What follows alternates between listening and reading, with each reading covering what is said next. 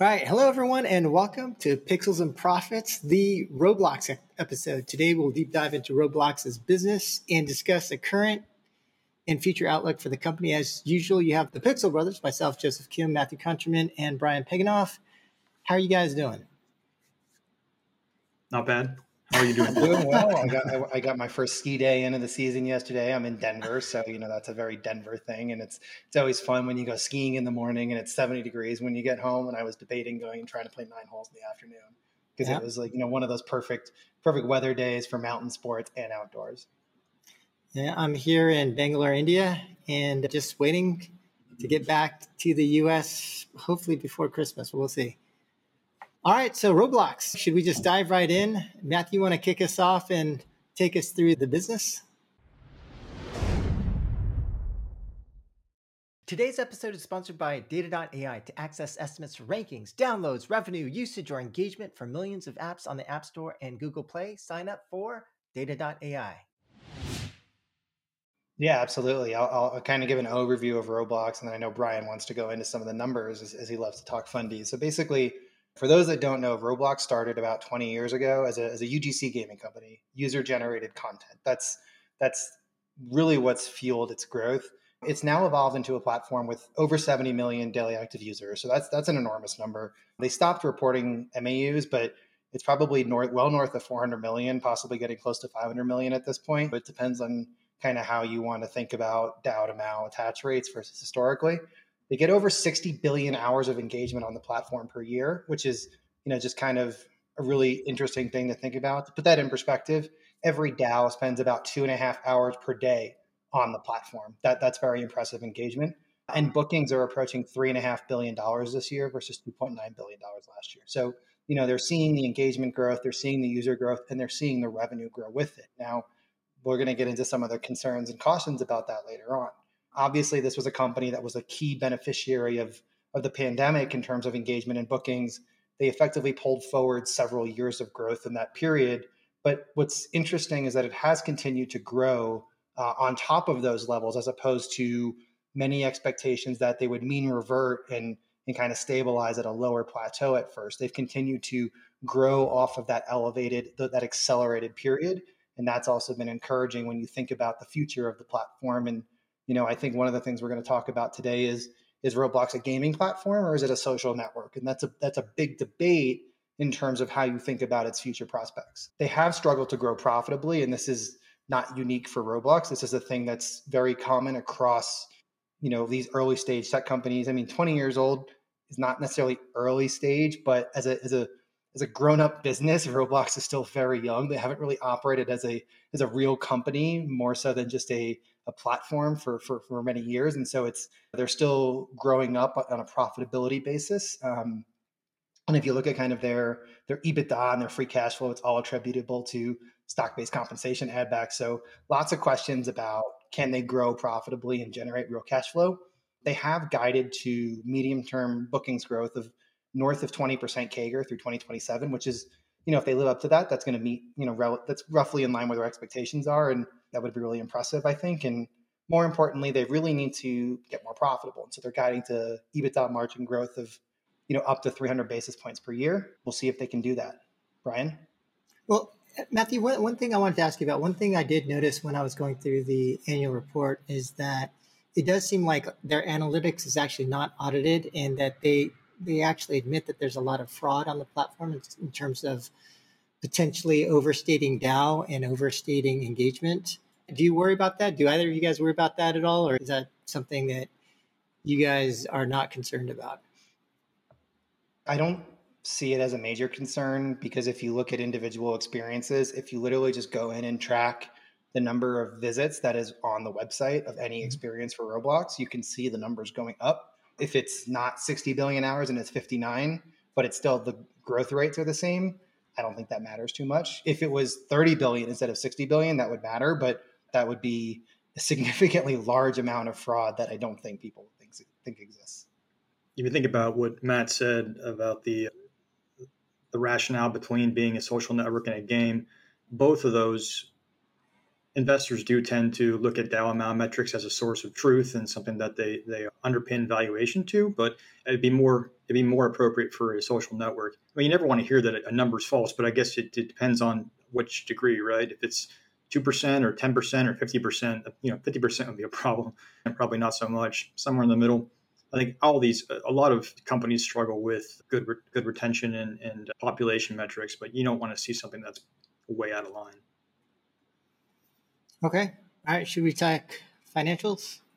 Yeah. So Roblox did about three point four billion dollars of bookings for twenty twenty-three, and they're expected and comfortable with a four point four billion dollars consensus booking figure for two thousand twenty-four.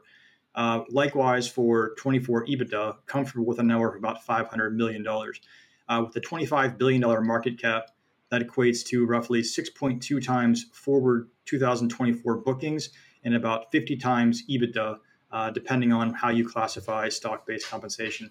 So six point two times forward revenue, not super demanding, especially in the context of gaming and especially software. But, you know, the EBITDA number is certainly uh, triggering for some, and that just goes with the rest of the market these days in, the, in this kind of grappling period with uh, profitability and, and, and revenue. We are at an interesting juxtaposition in the market where, you know, maybe that's turning around a little bit again with the potential for rates to come down next year and things, and maybe we stop moving away from, you know, revenue at, uh, at all costs. But still, it's it's that's probably the, the biggest underpin for valuation being a little bit uh, stuffy up here. So other thing to note is that Roblox was a COVID I P O baby. The stock is down about forty percent from I P O and about seventy percent from all-time highs. Let's go pass over to J K for a little business overview. Yeah, or maybe I could ask a little bit more about the financials. So Matthew, you had mentioned that Roblox is not profitable.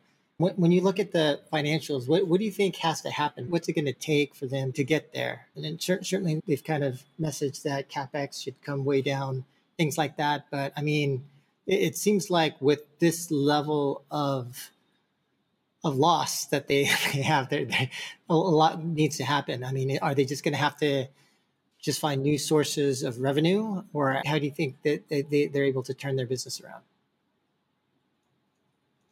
Yeah, so I mean, if you think about Roblox, they have a few major cost buckets, and I think it's worth thinking about all these different cost buckets and how it flows through. Mm-hmm. All of the numbers I'm going to talk about are on a non-GAAP basis, so this is adjusted for stock-based compensation, which I want to talk about when I'm done with all of this, or we can talk about it later because it is a problem for this company. And it's also adjusted for weird accounting stuff in terms of deferred revenue and deferred costs, because for anyone that's a finance dork, there's stupid accounting rules that make you defer certain things to future periods and doesn't reflect the cash inflows and outflows. So this is all roughly a cash accounting perspective, and it gives a better sense of how dollars actually come in and go out of the company, right? And so if you look at their gross margins are actually, you know, fairly good. They have been coming down a little bit as the business shifts more to mobile from P C, and and, and then that's just going to continue as mobile becomes a bigger part of the spending pie. But their their adjusted gross margin is, is north of seventy-five percent, which is still really good. One of their biggest expense buckets is actually payouts to developers. And this is actually going to keep going up over time. So they call this the developer exchange. When you adjust for all those things that I was talking about, they pay out somewhere around twenty-five percent of all bookings to developers. And that that seems low, you know, when you think about, you know, mobile games, you're going to get, what, seventy percent after platform fees? But when you think about what Roblox provides, they provide an engine, they provide the storefront, they provide the cloud services in the back end. When you think about what you get for that seventy-five percent, it's not directly comparable to a mobile gaming company. So I'm not going to say that it's worth it, but it's not directly comparable. And those are trade-offs that have to be made. The other big expense buckets, they they manage their own infrastructure. They've built their own data centers. They actually recently built entire redundancy across their systems, and that was a big CapEx thing. And so their infrastructure, trust, and safety expenses, which also includes like, you know, all the people policing the chats and stuff, that's a big expense bucket. That's almost twenty-five percent of bookings also. Obviously, R and D is, is almost twenty percent of bookings. And then G and A is like nine, nine-ish, eight-ish percent. So And then sales and marketing is pretty small. It's not a ton. And so those are the big expense buckets. They're guiding to operating efficiency. So as a percentage of bookings, as they grow, they don't expect to grow a lot of those expenses as much as bookings. So the percentage, as a percentage of bookings, those lines will come down. That's what you want to see for maturing businesses, particularly in gaming. You see that a lot. You see these uh, economies of scale. So w- with all of the other expense lines coming down, they they probably, and they expect to see their margins go up, their profitability go up. The guidance is for one hundred to three hundred basis points of EBITDA margin improvement over the medium term. And if they hit that, I think that's really impressive and encouraging. In the past, there's been not, ex- not explicitly stated guidance from the company, but there was expectations that they would manage expenses better in the past and that they would see leverage, and they haven't. And so it's really important that they do deliver on that. Now, the one thing they will invest more in is developer exchange fees. Again, this is the, the payouts that they make to developers. They expect to see that number go up over time. They expect to pay out more to developers over time as there's more profitability in the business. They expect to be able to return more to developers. So that's the one offset to the operating leverage is, is these developer exchange fees. So we'll we'll see over time. Again, and this is all excluding S B C, which I want to talk about later. I think that's a big problem for this company. It's a big problem for a lot of these, you know, newer market companies, Unity, Roblox, a lot of them have egregious levels of stock-based compensation. But overall, if they execute on this model to, you know, of twenty percent plus bookings growth, one hundred to three hundred basis points of EBITDA margin expansion, the business is going to be very healthy for several years. Cool. So maybe I could just cover the, the basically the, the overall structure uh, and the components of the Roblox business for those in our audience who aren't aware, but there's basically three main parts. First, you've got the Roblox client. And so if you have kids, you've seen them kind of jump into the client, and that's the program that players and kids use to play the different games, A K A experiences. And then there, the second part is Roblox Studio. So this is a program used by creators and developers to build and publish Roblox experiences. And then the third part is Roblox Cloud. And so one of the great things about Roblox is they provide a lot of the back end, the infrastructure, all the things that you need to do to be able to deliver against a, a game or experience. And so with Cloud, that's what powers all of that.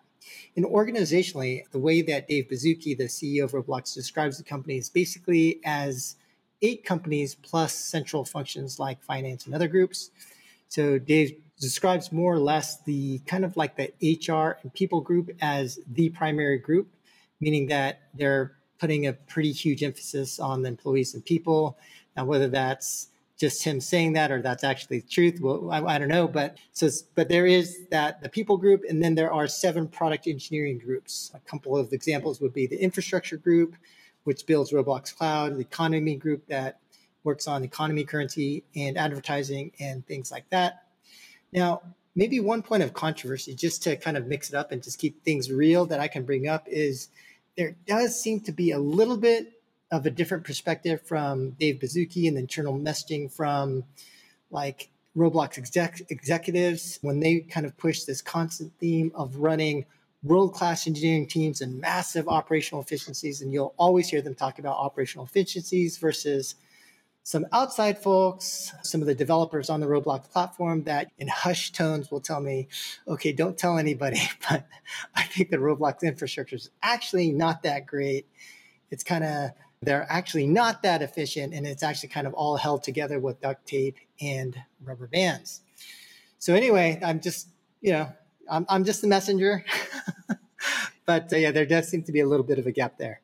Matthew, I, I, I think all of the criticism of the infrastructure historically is valid. I mean, up until recently, pretty much every day it would crash at some point. Like the system, the, the platform would crash at some point. And it was just right. because of they weren't built for seventy million dollars. They were built for sure. twenty, right? And up until twenty nineteen, they were on a smooth glide to grow D A U from twenty something million consistently. And then all of a sudden they spiked up to fifty and now they're at seventy. And that was part of the effort to build all this redundancy in the system. I still think It's it's better now than it was two years ago, but I think you're correct. I think that they are playing catch up on a lot of these back end things that, you know, historically weren't necessarily a concern, but having pulled forward so much of that engagement and user growth, they've really had to prioritize that. It's interesting though. How many companies have had a platform for twenty years with the main proportion of growth coming in the last three? It gets pretty unheard of. Not I don't know very many software platforms across the entire space, like data analytics or C S M or customer service type stuff that doesn't need a full reboot after ten. So it's a lot to be said for even working uh, twenty years later. Right. And maybe a few words on the creator economics, but when we look at the creators, uh, kind of like some of the things that we're seeing is that the top ten creators are making on average twenty-seven million a year. And Roblox actually pays about forty percent of its developer exchange fees, as, as Matthew had mentioned, to the top ten experiences. So clearly, there's like high concentration at the top, likely parallel distribution as per, you know, many other game, you know, ecosystems that, that you see. That also creator number one hundred is making about a million a year, and creator number one thousand is making about sixty-five thousand a year. And Roblox claims to have over twenty million Roblox developers, but I think that's a little bit overstated because, like, they like to say that anyone who plays is uh, is a creator. I think that number also includes people that make avatar items, like people that make shirts and okay. sell those, right? And so, you know, they're, they're, the the term creator developer is is quite broad. I think the number to key on for people paying attention is what you mentioned. I think this is an estimate from one of the sell side banks, but even so, if it's roughly forty percent of, of the developer exchange fees, so the payouts go to the top ten, top ten experiences. I mean, again, that's that's not different than, I mean, maybe it's a little more consolidated than like the iOS app store for games, right? But like, if you look sure. at the top ten, like, the, you know, those are the money printers, and then it falls off very quick. Maybe out, maybe it's not ten, maybe it's one hundred, but, you know, you see the same economies of scale in the mobile game market that you kind of do on Roblox. And I think as as the developer ecosystem becomes more professionalized, right? If you look at the game fams, the super socials of the world that are building these, these more upscaled, higher fidelity um, experiences, branded experiences on Roblox that are getting hundreds of millions of interactions, you know, over their lifespan, as opposed to, you know, these little quick fire games that, you know, used to kind of dominate the platform. Those economics are going to continue to look more like the mobile market is what is what I think. Okay. So maybe we could talk about how Roblox is able to get out of this hole that they're in and grow their way to profitability. Matthew, what, what, you want to you want to take us through some of the growth opportunities? Yeah, I, I mean, it's, it starts at the at the at the top of the funnel, right? And that's D A U. And at seventy million D A U, like, you know, you, you definitely, there's room to grow, but you have to think about what is the incremental A R P U, the in, or the incremental bookings potential of the incremental D A U that you're adding. It's very low. They're very heavily saturated in, you know, the markets that matter, North America and Western Europe, where there's actually spending power, right, for the in-game items or in-experience items, whatever whatever you're spending on, right? And so in terms of, you know, and this is no different, again, than, than mobile gaming, right? We're talking, I mean, J K, you, you're in India right now. We've talked extensively, you know, privately and even on podcasts about the growth of the Indian mobile market, tons of users, they don't spend any money, right? Relative to, you know, the, the global pie of mobile gaming, right? And so I think Roblox is kind of in a similar boat where they can continue to grow the D A U, continue to grow engagement, but the revenue upside from just in-app purchases, the, you know, the pure spending power of those incremental D A U is very low. And so this is where we start talking about additional incremental opportunities, subscriptions to monetize those, those, Uh, profitable users in, in, in the tier one markets. That's that's one.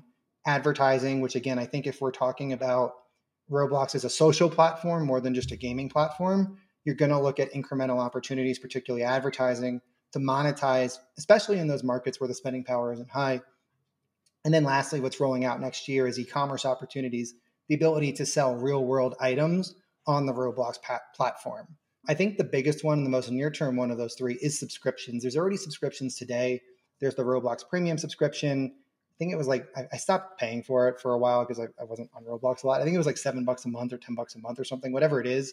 And you get extra Robux every month. You get discounts on Robux purchases, but it's really just kind of like a, a virtual currency, you know, discount pass at that point, right? And that's great. Like, that's great for the platform to have people paying that, but wasn't really moving the needle. I think what's going to move the needle, particularly for these more professional, larger development studios that are building on Roblox, is in-experience subscriptions, which, you know, I think are still coming. They've talked about it for several years. Um, but, you know, the ability to actually subscribe to, you know, a specific Roblox game experience that you like and get incremental items, premium items, early access, whatever it is, things like that, inside of those specific things. It's almost like a battle pass for a specific game, specific experience on Roblox. That's going to really help these more professional organizations scale and become much more profitable and really drive more investment on the platform. It's kind of like, if you listen to Roblox, they talk about these flywheels, and I hate the term flywheel because I'm, I'm scarred by John Malone and Liberty, but, you know, it really can become powerful in that sense. So, you know, before we kind of move on to the other ones, which I think are a bit more speculative and, and take more debate, you know, Brian, what are your thoughts on subscriptions and other, you know, those, those core opportunities to the platform? Yeah, I think anytime you have uh, a large user base and you're shifting to a recurring subscription platform, that's a huge tailwind for, for the business.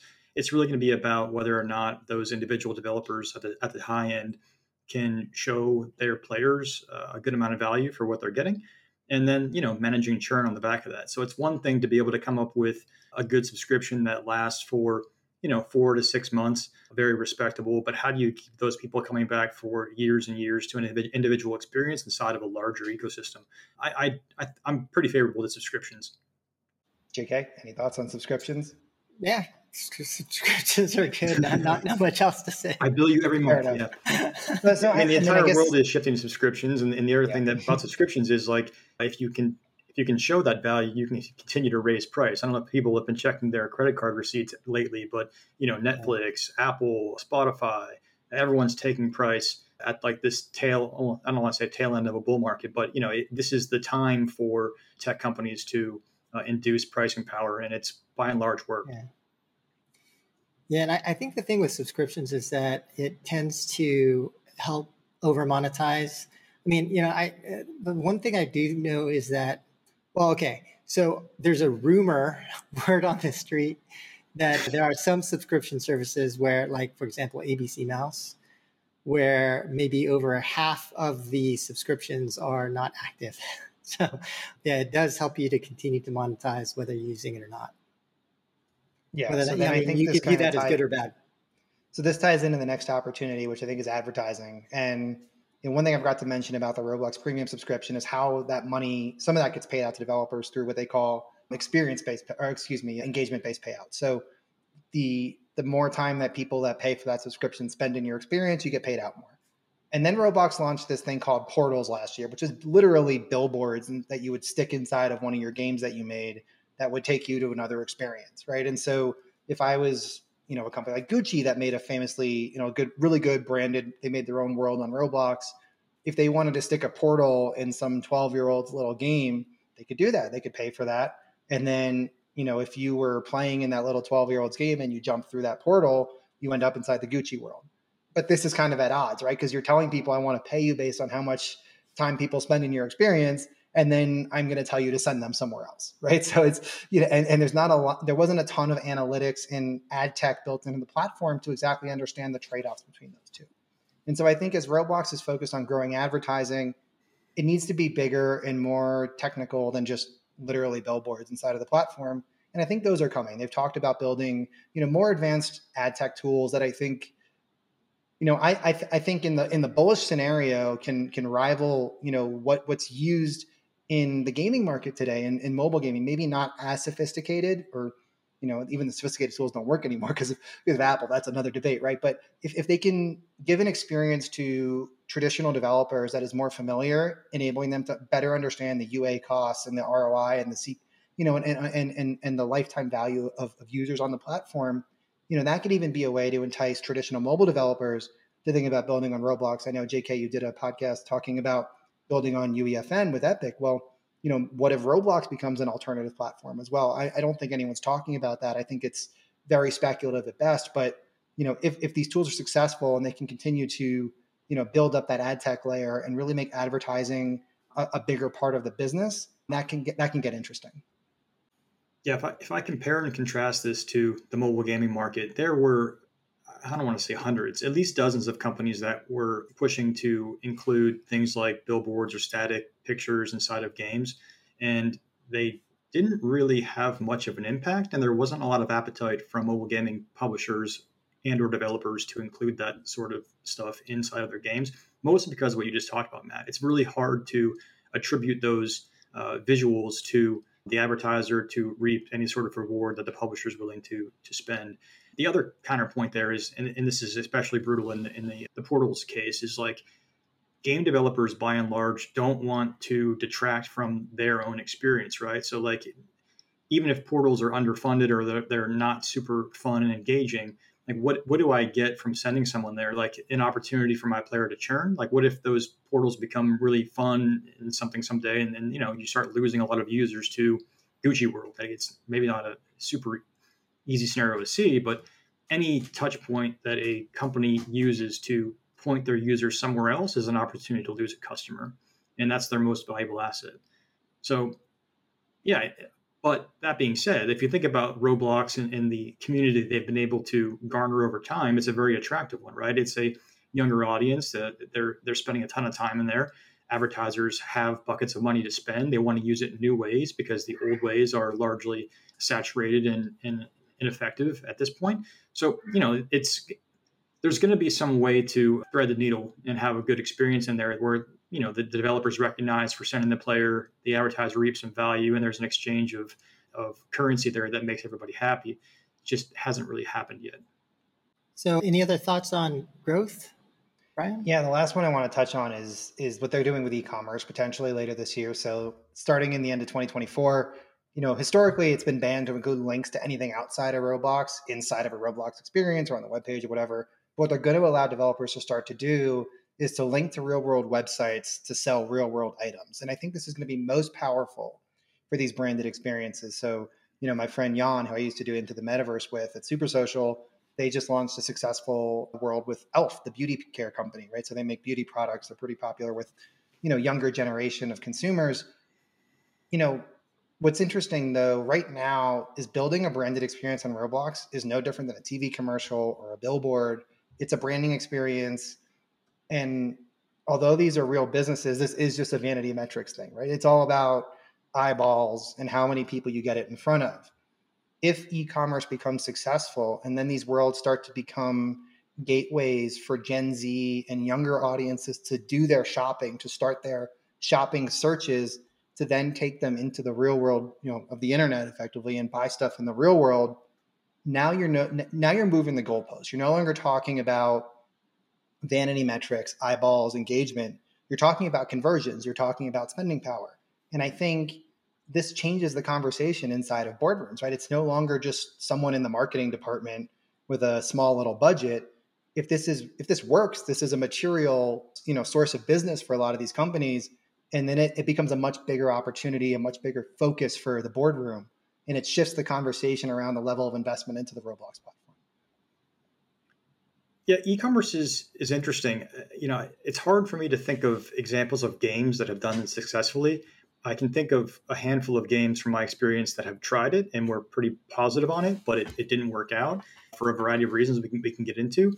But the tide is turning a bit on core search and shopping for younger generations, specifically on social networks. Uh, Facebook eons ago, but more recently Instagram and TikTok. And TikTok has actually replaced Google for a lot of younger generations in core search, right? So like if you think about recipes, for instance, the, the recipes on Google are, are broken, right? You want to find a chicken soup recipe. You you click like forty links and you scroll through one hundred pages of text to find a, a, a, a recipe. Or you can go on TikTok and search for chicken soup and you can watch someone make it in fifteen seconds. And it's super easy and, and, and clear. Um, Going back to the, the prior point, again, game developers typically aren't keen on introducing links that take people out of the core experience, which is, you know, worth worth noting. But from an investor perspective, this catalyst in particular isn't something most folks will want to lean into and pay, pay a premium for until there's uh, some some moniker of success. And, and like, that's totally fine if it ends up paying fifteen, twenty percent more for the stock at that point in time, because then you actually have an actual narrative to establish a, a bull case around. The other kind of lingering question is, how is this going to monetize, right? So like e-commerce in general isn't a super extraordinarily profitable business, even for Amazon and things like that. Other parts of the business lift up profitability, but you know, is this just going to be standard click and referral fees and such, and, and, a, and a small vig paid back? And can that really be as big of a driver as sales of digital merchandise, where Roblox controls the entire ecosystem and platform? That's, that's a big nut to crack. But if this can start being like that five percent of bookings story, I think it'll get a lot of momentum, but it, it's just a lot of wood to chop. It's very unproven inside of a gaming experience, but very interesting. I absolutely agree. Also, I, don't, I don't think your cat in the background does. Just tuck their head away. From the top uh, of my face, yeah. No, I, I fully agree, and, I, and I've mentioned it a few times. It goes back to kind of the debate. Do you view Roblox as a gaming platform, or do you ro- view Roblox as a burgeoning social network? right? Because if, if you view it as a gaming platform, all of these things probably fail. Advertising, e-commerce don't work in gaming. And I fully agree with that. If you look at the level of engagement and the way that younger users, what's the stat? eighty percent, ninety percent of the D A U are under twenty-one. I mean, the, the goalposts shift as as the years go on because they just get older by default, right? But it's a very young audience. And and so if this is the way that, you know, the future generations are going to interact on the internet and socialize, this is more and more a social network. Then we start to think about these opportunities that are prevalent across the social networking ecosystem as oppor- Oops, excuse me, I hit my mic. as opportunities for Roblox. And so I, I think I think that's a big part of the debate is if this is successful. And, and then the monetization, I fully agree. We don't know what it looks like. But all the conversations I have just about people excited about this as an opportunity, particularly brands that want to invest on the platform, they want to see this work because, it again, it moves the goalposts for them and makes it a, a much bigger opportunity for them. Yeah, Matthew, I, I think like the the point on the social network is, is at least it, it seems like that's exactly how they're viewing themselves, right? And I think Dave Baszucki has mentioned multiple times that his vision of Roblox is as a three D social utility communication platform. When you look at the capabilities and things that they're rolling out, like the Roblox Connect avatar calling feature, they've spoken about how in the future they would like to enable kind of like in a very meta Mark Zuckerberg kind of way that the photorealistic virtual meetings and things like that. So like that potential for growth in the longer term future, I, I think is there. And yeah, yeah. So, so certainly I, I guess those are some of the potential areas of growth for them. Maybe one other point of growth that I, I thought maybe that I could mention is, is basically the opportunity for, for supporting brands. So what, I have a friend who who has developed a, I think, pretty successful Roblox experience. And I was asking him about the size of this team. And he told me they were over one hundred. And I was like, oh, why why, are you, why do you have over one hundred developers? I thought Roblox games were just like these small teams. He's like, oh, but we need a lot of people to support a lot of the brand integrations that we do. And I was like, oh, interesting. And so...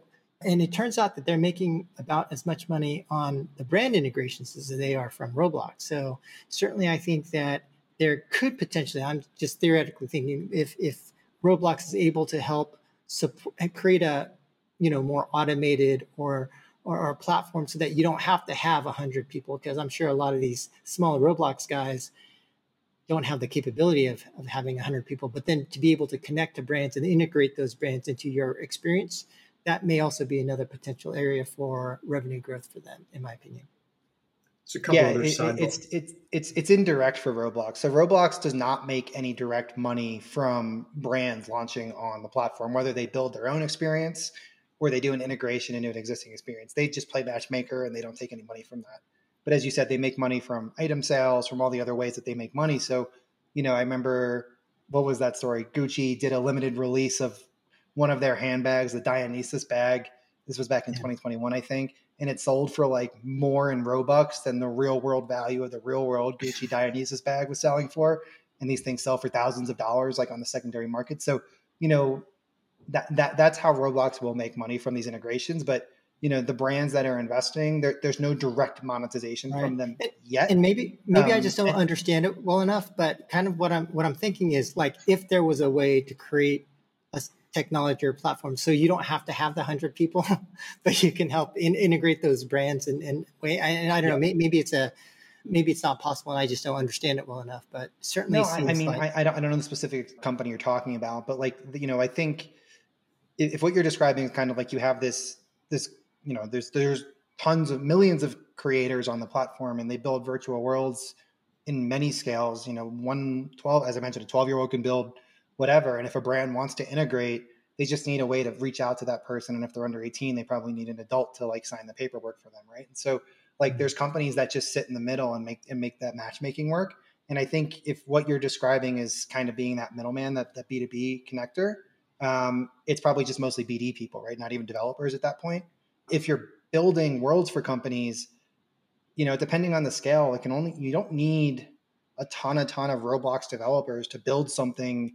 I'm not going to say minimum viable product, but something that's going to be respectable and, and kind of, you know, a good example of the brand, and then depends on the scale and how you want to scale it from there. You know, I'll, I'll find out. I'll ask him at a later point in time and uh, report back here. There's a, there's a couple other green shoots worth mentioning in growth vectors. The first being international. Recently disclosed that Japan is growing in excess of one hundred percent year on year. India, South America, lower A R P U, but massive user bases. So those are, are worth keeping an eye on. The complexity there is mostly around localization. And if you've spent time in the games industry, you, you know that it's a lot different than just kind of changing languages and things like that. It's a lot deeper. There, it goes to core design of games. It goes to art style and cultural differences and, and things like that. And also, like, PlayStation just launched not too long ago, which, you know, obviously helps the Japan, given how how cemented that brand is in, in Japan. Something like fifteen million downloads over a few weeks post launch. So other other things to just keep note of. Cool. Um, yeah, I mean, and I, and I know I'm looking at our notes. The next thing you want to talk about is A I, but A I plays a major role, international translation, localization, because historically that was all manual, right? That was literally just people translating stuff and localizing stuff. But if if we can make A I successful at localization and translation, that's a huge reduction in the cost burden on the developers to do that.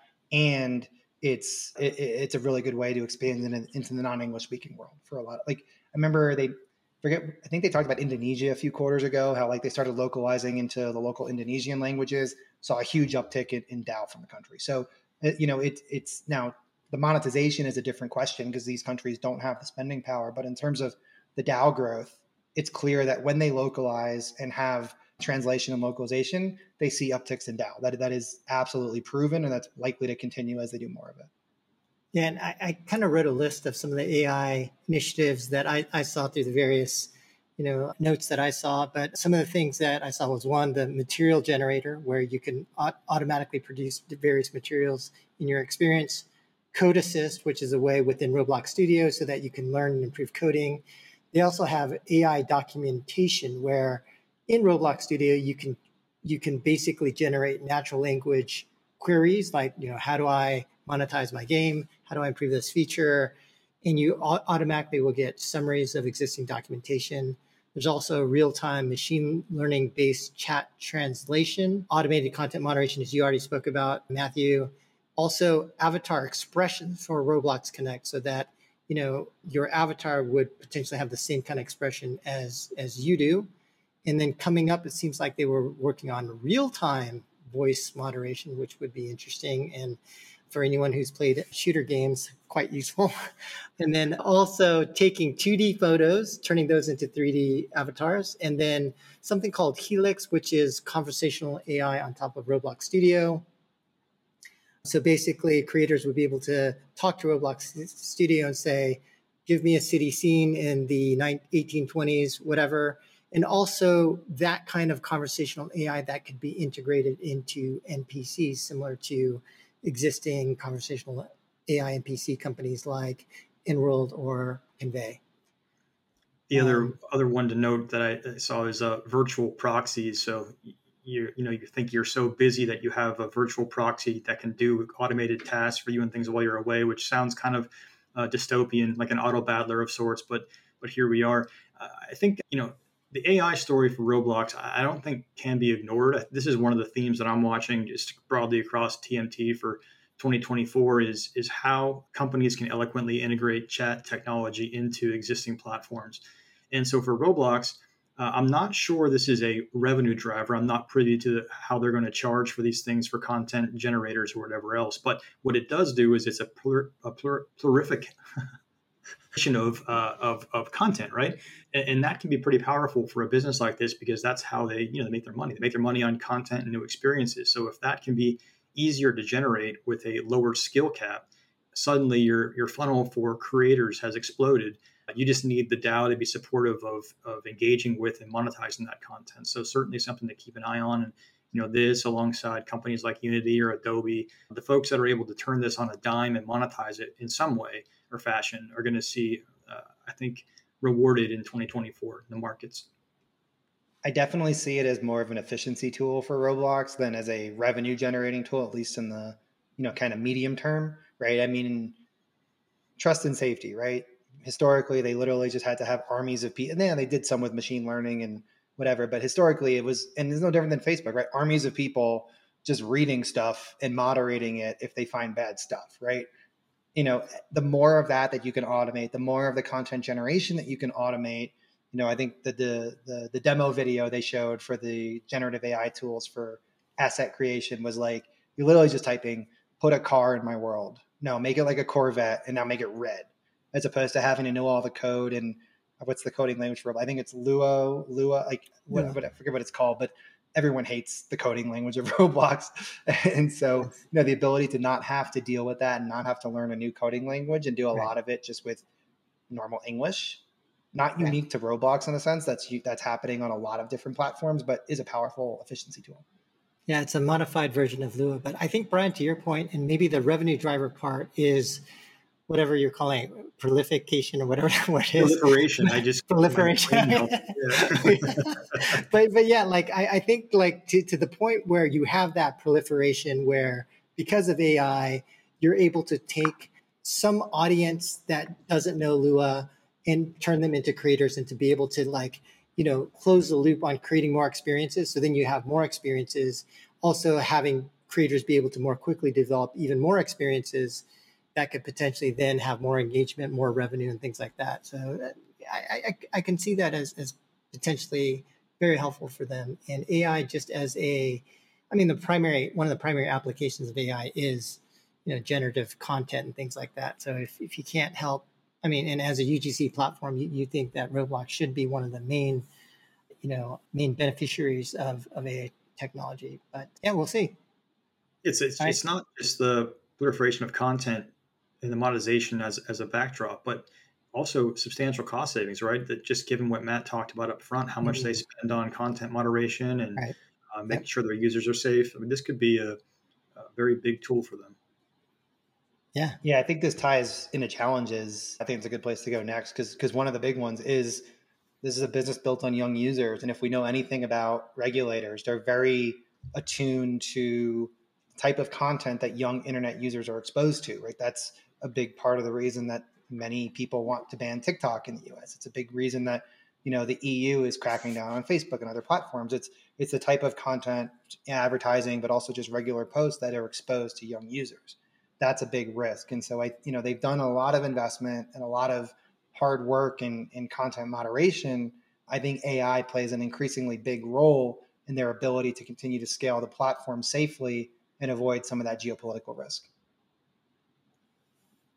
All right. And in terms of other challenges, what do you guys think? What what, what what's going to potentially kill these guys?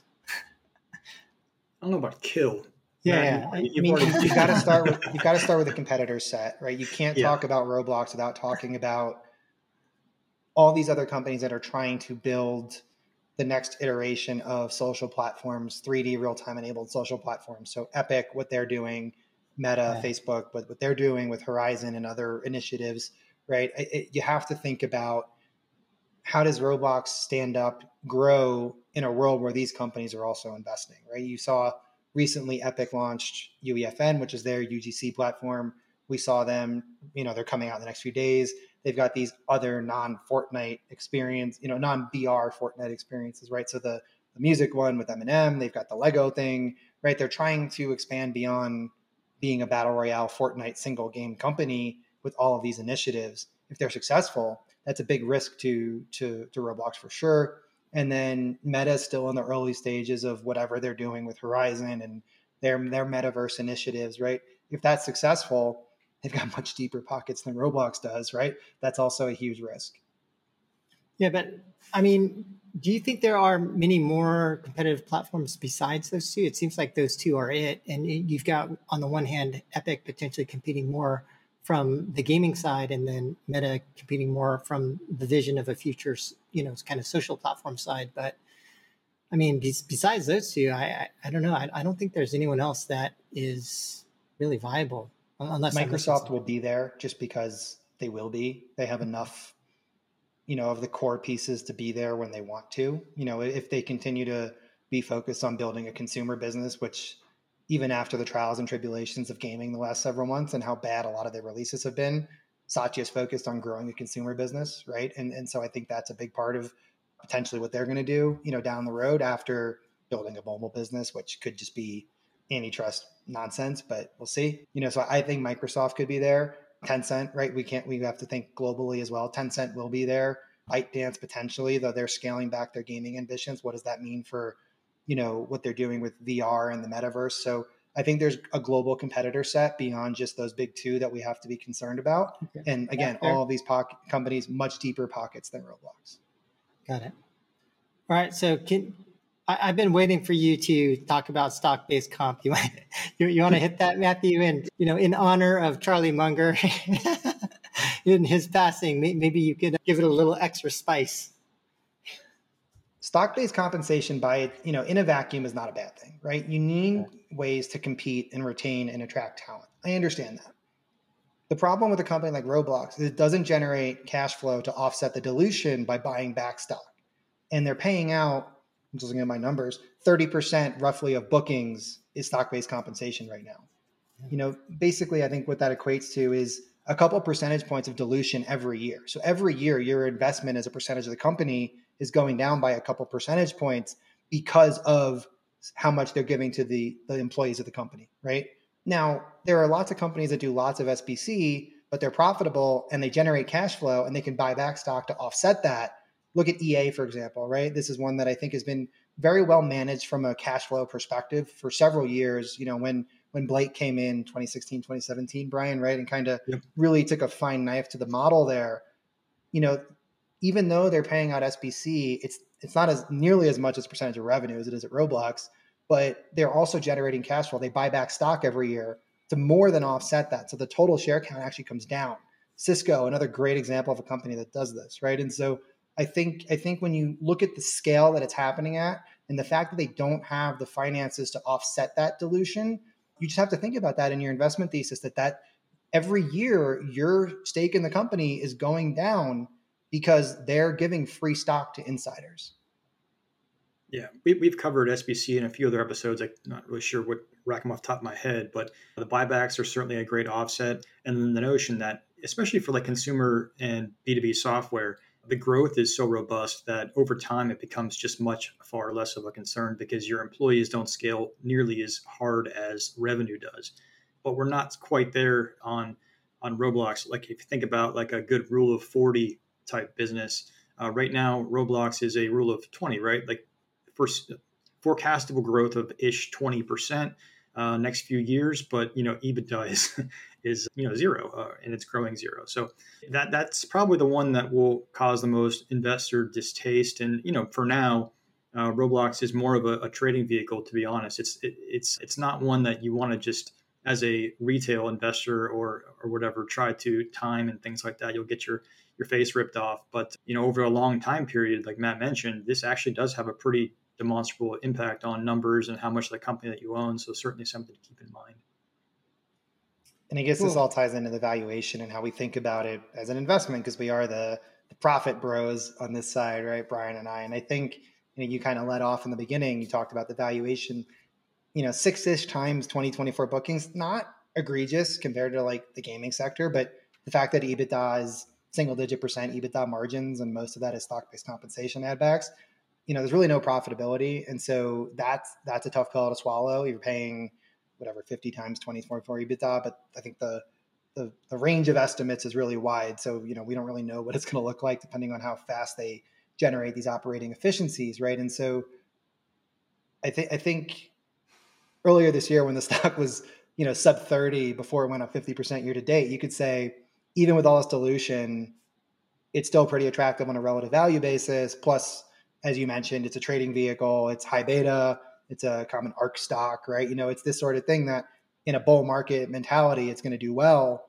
Earlier this year, you looked at it and said, you know, this could be attractive. But after going up fifty percent year to date, you know, valuation, if we're questioning it, it's probably too high to be an entry point, right? And and you have all these negative factors, the dilution, et cetera, and these options, you know, these growth options that are just call options. We don't know what they look like, and it's hard to, you know, model them until we see results from them. It's hard to say that it's a screaming buy at this point. Should we, should we end with future outlook? What do you, what do you guys think? You know, last quarter, they, they did show investors in the street some proclivity to, to move the needle towards profitability. And I think they were rewarded for that for a time. It's going to be a continued challenge for them to keep that narrative alive while maintaining growth. Uh, I, I, I would assume that folks are, are certainly on the sidelines waiting for some more validation of that, that, that profitability is a focus for them. And, you know, the big mover of the stock will be if some of these growth opportunities that we talked about, specifically advertising, subscriptions, and e-commerce, if those can show an inflection and become a material part of bookings, or at least show the early signs that can be, then I think, you know, there's some potential for this to be more of like a thirty, thirty-five billion dollars company, which would be a pretty, pretty solid return. That's a, you know, thirty, forty percent R I P, give or take. But you need to see both continued profitability, or, you know, movement towards profitability, and some new growth vectors to uh, assuage the concerns that this is just a product that's been fully saturated in markets that matter, like Matt said earlier. Yeah, I mean, if they execute on the model, they're going to be, what, roughly seven billion dollars of bookings by twenty twenty-seven, and EBITDA margin fifteen-ish percent, right? So you're talking about EBITDA at that point of over a billion dollars, right? That's decent money. Even if you then add back stock-based compensation, they're probably generating cash EBITDA that's still positive at that point. Like, that is an interesting story, but I think a lot of that is priced in at this point, right? And that's kind of the base set of expectations, and stocks are a game of expectations, right? And so what's what's the incremental upside to that that's going to get you beyond that base set of expectations? That's why I'm kind of a little bit more cautious now than maybe six months ago. Yeah. So for me, I, I love the product. I hate the business, hate their stock-based comp, hate their just general approach to, in my opinion, financial irresponsibility. So I, I hate them today, but I, I do think that, you know, A I is kind of set up to save these guys. And so I, I think in the, in the longer term, I think they get saved by A I. Personally. I'll also just lastly round it out by saying there's a non-zero chance that someone looks to acquire them, right? What is Microsoft's metaverse strategy? They have Minecraft, right? But, you know, or, or some other large company, you know, now that the antitrust gates are broken with Microsoft buying Activision, anything is really possible. It's not inconceivable that someone throws a bag of money at them and says, you know, be our metaverse company. Now, Dave Baszucki and his family control like two thirds of the voting power, plus or minus. So they pretty much have all control over decisions like that. So it's, It, I think not only financially needs to be an attractive offer, but it needs to, he wants to build Roblox in his vision, and he wants the independence to do that. So it has to be an organization that's going to give him that independence and that structure to do that. And that's, I think, more of a challenge than just the money. All right, guys. Well, I think that's just about it. Unless there's any other final comments from you guys. Nope. All right. Well, in that case, there we go. The Pixel Brothers on Roblox. And for our audience, we will catch you next time. Bye, everybody.